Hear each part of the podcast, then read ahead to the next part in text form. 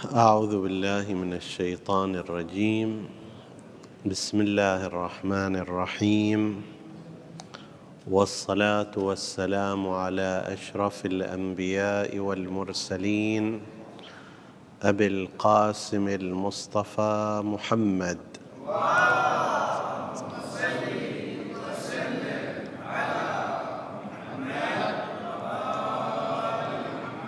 وعلى آل بيته الطيبين الطاهرين المعصومين المكرمين. السلام عليكم أيها الإخوة المؤمنون أيتها الأخوات المؤمنات ورحمة الله وبركاته. في الحديث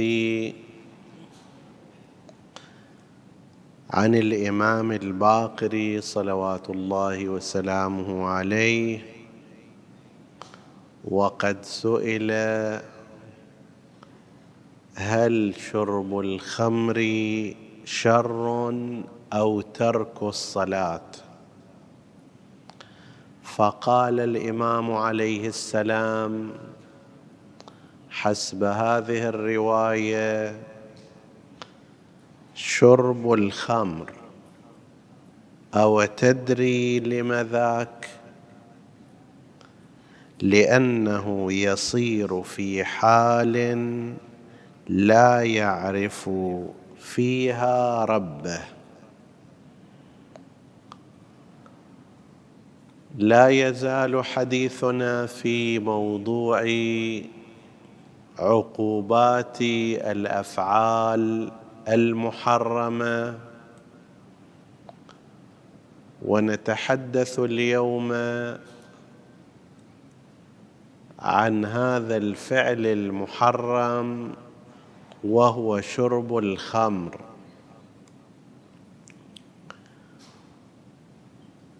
وقد وردت أحاديث كثيرة عن المعصومين عليهم السلام.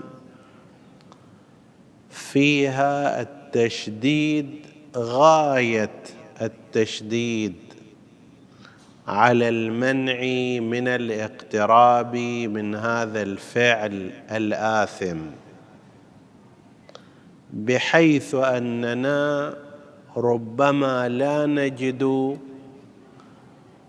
أي فعل محرم قد ورد فيه من الأحاديث كما ورد في شرب الخمر.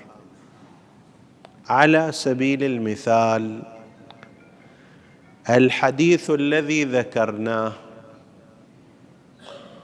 من المعلوم أن ترك الصلاة في ذهن الإنسان المسلم شيء عظيم جدا. لما ورد مثلا ما بين العبد وبين الكفر سوى ترك الصلاة. طبعا هنا الترك بمعنى الترك مستحلا لها لا فسقا فقط. فقرنت في تركها بالكفر. إذا كان الترك عن استحلال لها وعن عدم إيمان بوجوبها. من الأحاديث التي يشار إليها أيضا في ضمن العقوبات المترتبة على شرب الخمر. ما ورد عن إمامنا الصادق عليه السلام أنه قال لا يزال العبد في فسحة من ربه. بها مجال يعني. لو سوى الذنوب من هنا وهناك فيها مجال. لا يزال العبد في فسحة من ربه ما لم يشرب الخمر. فإذا شربها خرق الله تعالى عليه سرباله. خرق عليه سرباله يعني تلك الحماية ذلك الغطاء شيء من المراعاة لحاله بعد موجود. فإذا شرب الخمر هذا الستار تهتك. هذا الغطاء تمزق. فكان ولده وأخوه وسمعه وبصره ويده ورجله إبليس. بعد ما يشرب الخمر ذاك الغطاء والغشاء والستار يتمزق. فذاك الوقت بعد يندمج اندماجا كليا مع إبليس.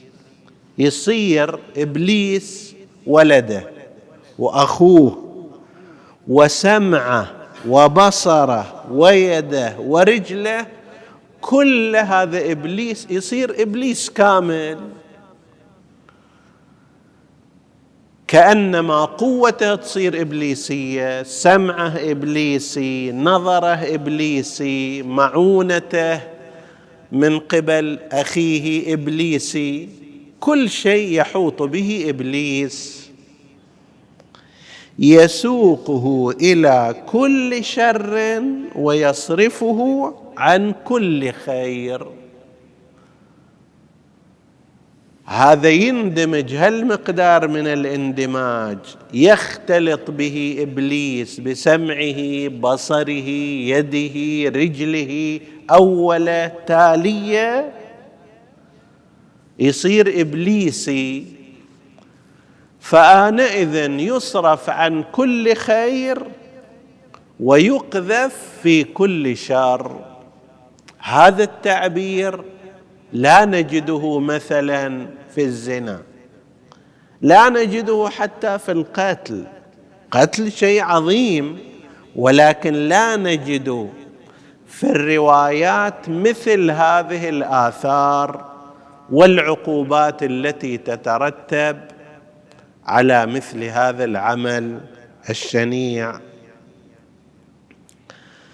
والحديث المشهور عن الإمام الباقر عليه السلام أنه لعن رسول الله صلى الله عليه وآله في الخمر عشرة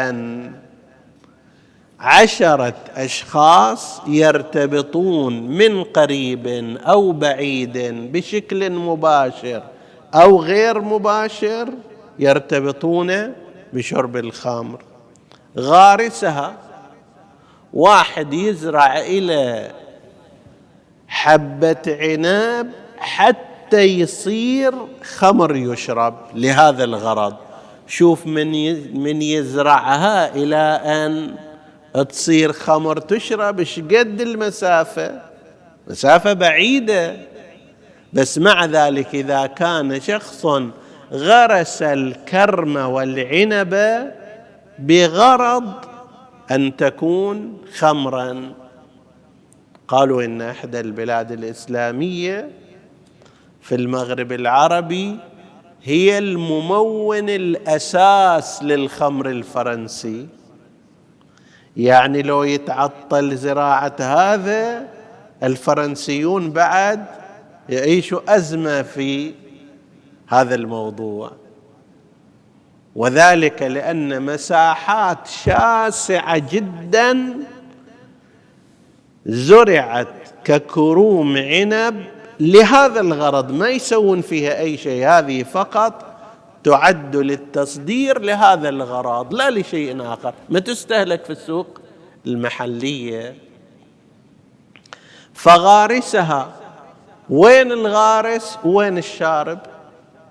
هذا فيها البلد العربي وذاك في فرنسا. وإلى أن تصير هذا المشروب المحرم شقد من المراحل تطوي. ومع ذلك إذا واحد غرسها بهذا الغرض يكون ملعونا. أكثر من هذا حارسها. هذا واحد اجى ما عنده شغل يقول لك زين تعال احرس إلينا هذا البستان حتى لا حد يقطع منه. العنب. أو إذا قناني الخمر مثلا نعوذ بالله تحتاج إلى مستودع. والمستودع يحتاج إلى من يحرسه. وعاصرها. بعد ما استوت تحتاج إلى عاصر. وشاربها وهو الأساس. وساقيها. واحد هو ما يشرب يقول لك أنا في بلد أوروبي. ما حصلت شغل إلا أجي أقدم الخمر إلى شاربيه نادل حسب التعبير. أنا ما أشرب ولا ألمسه وإذا طاح علي أطهر يدي. مع ذلك من يناول هذا ذاك البعيد واحد في البيت في بيته يقول إلى زوجته أنه جيبي إلي من الثلاجة هذا الشراب. هذا مل هذه ملعونة إذا أتت به إلى زوجها. طاعة الزوج واجبة. لا في مثل هذا محرمة محرم عليها لأنه إعانة على الإثم اولا وثانيا خصوصية لشرب الخمر. وساقيها وحاملها. واحد يقول أنا شغلي عندي وانيت. واترزق الله. جابوا إلي مثلا صندوق من هالنوع أودي من هالمكان إلى هالمكان. هذا يحرم على الحامل والناقل ولو هو ما يشرب ولو هو يكره هذا الأمر. وحاملها والمحمولة إليه. المحمولة إليه أيضا. وبائعها. موزع جملة. واحد هناك عنده سوبر ماركت. طيب هو يبيع. البائع هذا أيضا يحرم عليه ومشتريها حتى لو هو ما شربها. اشتراها يتغرض إليها خادم في البيت سايق يجيب إلى ربي عمله حتى هذا حرام عليه.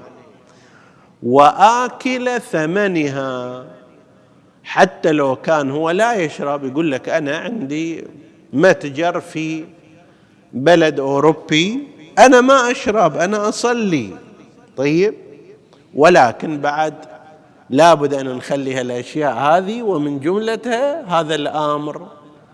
لو باع لنفترض بمئة دولار هذه المئة دولار حرام عليه أن يستهلكها أو أن يتملكها. هذا ما نجده في أي عمل من الأعمال. خنزير حتى الخنزير ما نجد فيها الأمور هذه. عشرة أشخاص ملعونين في الخنزير الذباح والسلاخ والبايع وال... لا لا ماكو عندنا شكل شيء. سائر الأمور ما لم ينطبق عليها عنوان غير هذا العنوان. سائر الأمور والمعاصي أيضا كذلك بس هذا في موضوع الخمر خصوصية. ربما حتى وصل الأمر إلى تشبيهه بعابد الوثن شارب الخمر كعابد وثن. وهذا ترى ترقي إلى شيء كبير لأن الفقهاء يميزون بين أمور الأصول والعقائد وبين أمور الفروع والأعمال. عابد الوثن ترتبط بماذا؟ بالعقائد. يصير مشرك. طيب. نفس عبوديته للاوثان والأصنام. هذه من الأمور المحرمة وأعظم شيء هو الشرك بالله عز وجل. هذا ما مربوط بالأعمال. اعتقاد في القلب. يعتقد أن الوثن والصنم يستحق العبادة. طيب الحديث يقول شارب الخمر مو فقط يسوي أعمال مو زينة لا عقائد. يرتقي الأمر إلى مرتبة شنو؟ الفساد العقائدي. شارب الخمر كعابد الوثن. سؤال لماذا هذا التركيز والتأكيد في الردع بهذا المقدار؟ مو بس هالمقدار أكثر عندنا مثلا تشريعات لا تشابه الخمر منها ما ذكرنا قضية اللعن عشرة من المرتبطين بهذا الفعل المحرم حتى لو كان ارتباطهم بعيدا. أكثر من هذا الجلوس على مائدة يشرب عليها الخمر من قبل آخرين حرام على الإنسان. أنا رحت لنفترض إلى أوروبا وطاولة موجودة. جيت قعدت طلبت لي مثلا غرشة ماي أو غير ذلك أو شاي جلس على هذه المائدة. إجا واحد وعنده زجاجة خمر وجلس على نفس المائدة. أنا لازم أقوم ما أقدر أقعد هنا. هذا ما فعله الإمام الصادق عليه السلام. الإمام الصادق كان جالسا كما نقل في البحار كان جالسا على مائدة عند أبي جعفر المنصور العباسي فجاء أحد القادة واستسقى. طلب أن يشرب. جابوا إلى كأس خمر ووضع أمامه. هذا يبين لك لوين وصلت الخلافة. اللي انحرفت عن طريقها وهو أمير المؤمنين عليه السلام وصلت إلى أنه في مجلس خليفه ليسمى أمير المؤمنين ويخطب يوم الجمعة في الناس اتقوا الله عباد الله في مجلسه يستسقي أحد القادة فيؤتى له بكاس خمر. وظلت تتنازل هالخلافة هذه إلى زمن المتوكل اللي هو نفسه كان يشرب مع وزيره وقتل في تلك الحالة مشهورة قضيته.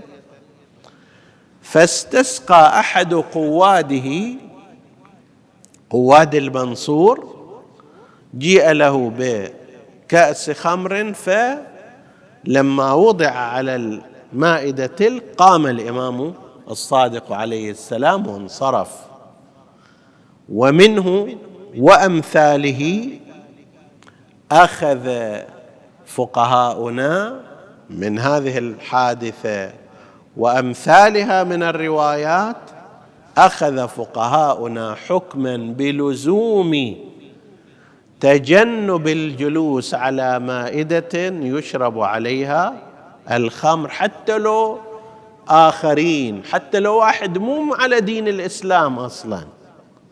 زين؟ مثل هذه الأحكام لا نجدها في سائر الأفعال المحرمة. لعن عشرة لا نجد فيها. لا أكثر من هذا. النهي عن تزويجه. النهي عن العمل معه. غالبا لا يوجد لدينا بخصوصه أنه مثلا لا تتعامل تجاريا مع الزاني. ما عندنا هالشكل نهي خاص أن الزاني لا تدخل وياه في التجارة. لكن في شارب الخمر عندنا يقال أن إسماعيل ابن الإمام الصادق عليه السلام إسماعيل بن جعفر. تنتمي إليه أو ينتمي إليه المذهب الإسماعيلي. توفي في أثناء حياة والده. وهذا إسماعيل دخل في تجارة مع شخص من الأشخاص. قالوا له ترى فلان أرباحه جيدة يعني تدخل اياه في عمل تجاري شاطر ويربحك. زين. فهذا إسماعيل أيضا أعطى له مبلغا من المال حتى يشترك إياه في التجارة. فرآه أبوه قال له أو ما بلغك أنه يشرب الخمر؟ ما تدري أنه يشرب الخمر؟ فهذا إسماعيل يعني كأنما قال آه، ويش جيب هذا إلى هذا؟ يشرب خمر خليه يشرب خمر. أنا علي شغلي وياه بيزاته وفلوسه تجارته. المهم بعد مدة خسر ذلك وراحت أيضا فلوس إسماعيل. حتى أصل رأس المال راح من عنده.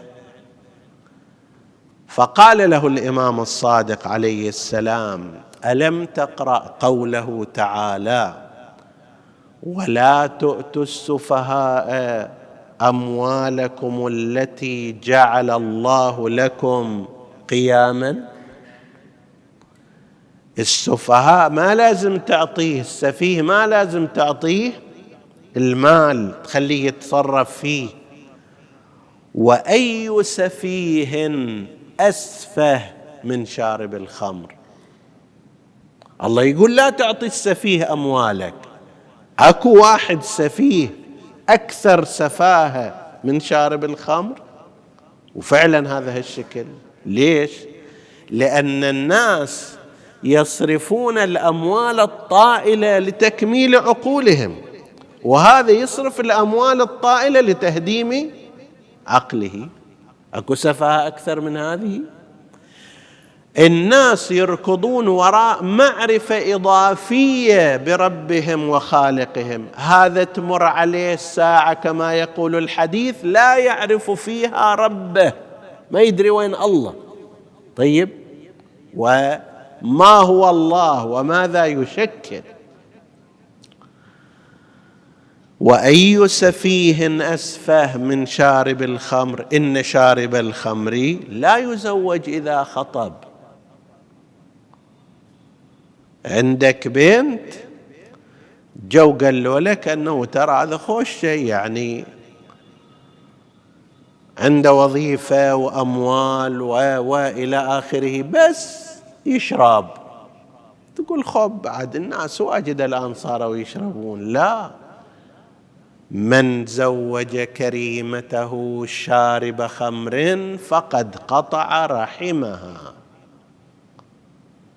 هذا تؤكده الحقائق حتى في بلادنا من أن بعض النساء اللي اللاتي تزوجن من يشرب الخمر قسم منهن تأثرن بأزواجهن وقسم منهم تم الاعتداء عليهن وقسم آخر بقين هكذا في حالة اضطراب ومشاكل.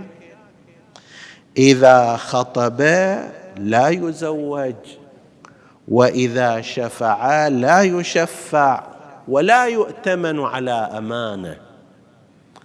سؤال ليش هذا التأكيد والتشديد في موضوع الخمر؟ قد يكون بالإضافة إلى ما ذكرنا من أمور له جهات أخرى. الجهة الأولى أن الخمر وشربه ليس مستنكرا عند الناس. كاستنكار القتل والزنا. شوف مثلا الخليفة واحد من قوادة يشرب الخمر في ديوانه لكن لو مثلا زنى أمام الناس لا صير هوسة صير خبصة. لو قتل واحد لا الأمر صعب لكن أن يشرب الخمر ليس كذلك. بل أكثر من هذا راح يصير كما حدث كأنما الشارع المقدس يلتفت إلى أنه سيصبح شرب الخمر جزء من البرستيج جزء من الشخصية. إذا راح إلى حفلة وقال أنا ما أشرب شنو هذا؟ متخلف رجعي متحجر. عمي ما الأول هذا الحكي. الآن لا واحد إذا يريد يصير مثقف ويصير متحضر ويصير موديل 2020 لابد أن يشرب هالأشياء هذه. حالك حال غيرك. في راح يصير هذا جزء من البرستيج ويستهين به الناس. الشيء اللي يستهان به مع عظمة الإثم الذي فيه يحتاج إلى شنو؟ تأكيد أعظم. استنكار شرب الخمر ليس كاستنكار القتل عند الناس. ليس كاستنكار الزنا ليس كاستنكار السرقة. طيب. فيحتاج إلى أن يشدد عليه ويؤكد عليه. هذا واحد. اثنين حكاية الآن مو بس الآن من السابق كانت موجودة. تهون إلى قسم من هؤلاء الآثمين أمر هذا الفعل. يقول لك أنا ما اعتديت على أحد. أنا قاعد أشرب في بيتنا. لا رحت سرقت من أحد ولا رحت قتلت أحد ولا رحت تعديت على أحد. طيب هذا مو أحسن من واحد يروح يسرق بيت الجيران؟ لا ما في حسن. هذا مو أحسن من أن يزني؟ لا. لا يوجد لا في هذا حسن ولا في ذلك حسن. ما اعتديت لا اعتديت على أعظم شيء. أنت ما اعتديت على واحد من العباد اعتديت على رب العباد. ما ظلمت جارك ولكن ظلمت ربك ونفسك. مو ما سويت شيء في الآخرين لا خطيت كل ما يمكن تصوره. أن واحد يجي يعتدي على واحد من العباد قبيح لكن أن يعتدي على رب العباد أقبح. تقيس هذا الأمر بين أن واحد يجي يعتدي على إنسان عادي. زين؟ هذا قبيح. لكن لو اعتدى على النبي يكون ماذا؟ أقبح. فكيف إذا اعتدى على رب الخلائق ورب النبي؟ عندما يشرب الإنسان هذا يكون قد تجاوز وتخطى. فهذا الكلام الذي يقال أنا ما رحت سرقت وما رحت أذيت أحد وما رحت تعديت على أحد لا. أنت تعديت على الواحد الأحد الذي لم يلد ولم يولد ولم يكن له كفوا أحد. قد يجي يقول واحد مثلا أنه أنا هاي المشاكل والهموم وال لو أنت أيضا عندك نفس المشاكل اللي عندي كانت تسوي هالأشياء. لا أكو أشخاص في هذا عالم أعظم من بلاءاتك وابتلاءاتك ومشاكلك وقضاياك بمئات المرات. ومع ذلك لا يلجؤون إلى هدم عقولهم. وبالعكس الإنسان اللي عنده مشاكل وقضايا ومصائب ومتورط في ورطات هذا يحتاج ياخذ عقل زيادة. لو يقدر يشتري إلى عقل زايد كان لازم عليه يشتري عقل زايد حتى يحل مشاكله. مو يجي هالمقدار من العقل اللي عنده يهدمه ويحطمه. الإنسان صاحب المشاكل مو يشرد كما يزعم بالسكر عنها وإنما يستجمع عقله. يحاول أن يحصل عقل إضافي يستشير آخرين من العقلاء للخروج من مشكلته ومن مصائبه ومصاعبه.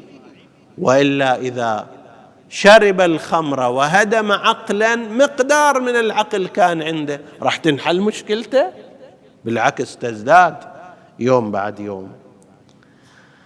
فقد يكون لهذا السبب ولأمثاله أن هذا الفعل القبيح الشنيع العظيم لا يتحول إلى جزء من برستيج الناس من الشخصية. لا يتحول إلى مبررات يقدمها بعض الناس وهي مبررات غير معقولة وغير صحيحة. الشرع جو أكد على هذا وقال هذا شيء عظيم وخطير ويصل إلى مستوى الشرك بالله كعابد الوثن. يصل إلى مستوى اللعنة لا للشارب فقط وإنما كل من يرتبط ولو برباط بعيد بهذه القضية. نسأل الله سبحانه وتعالى أن يطهر مجتمعنا المسلم من هذه الآفة التي هدمت بيوتا. وأضاعت اموالا وصنعت طلاقات وأفحشت في الآثار التي ترتبت عليها. نسأل الله سبحانه وتعالى أن يهدي ضال المسلمين وعاصيهم لكي يرجعوا إلى جادة الصواب وأن يعيننا على طاعة الله والاستقامة عليها إنه على كل شيء قدير وصلى الله على سيدنا محمد وآله الطاهرين.